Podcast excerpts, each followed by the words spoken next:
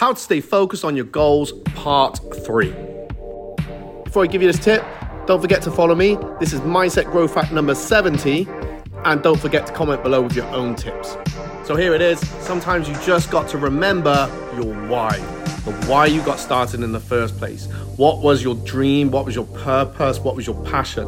And if you've defined your purpose and your reason why, when things get a bit tough or you're just feeling a bit overwhelmed, it's the one thing I can always go back to. Okay, so that means pretty much everyone can do the same thing.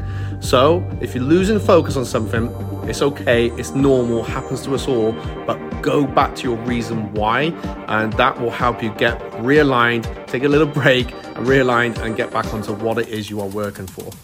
Don't forget to follow for daily mindset growth hacks and comment below with how you overcome losing your focus on your goals.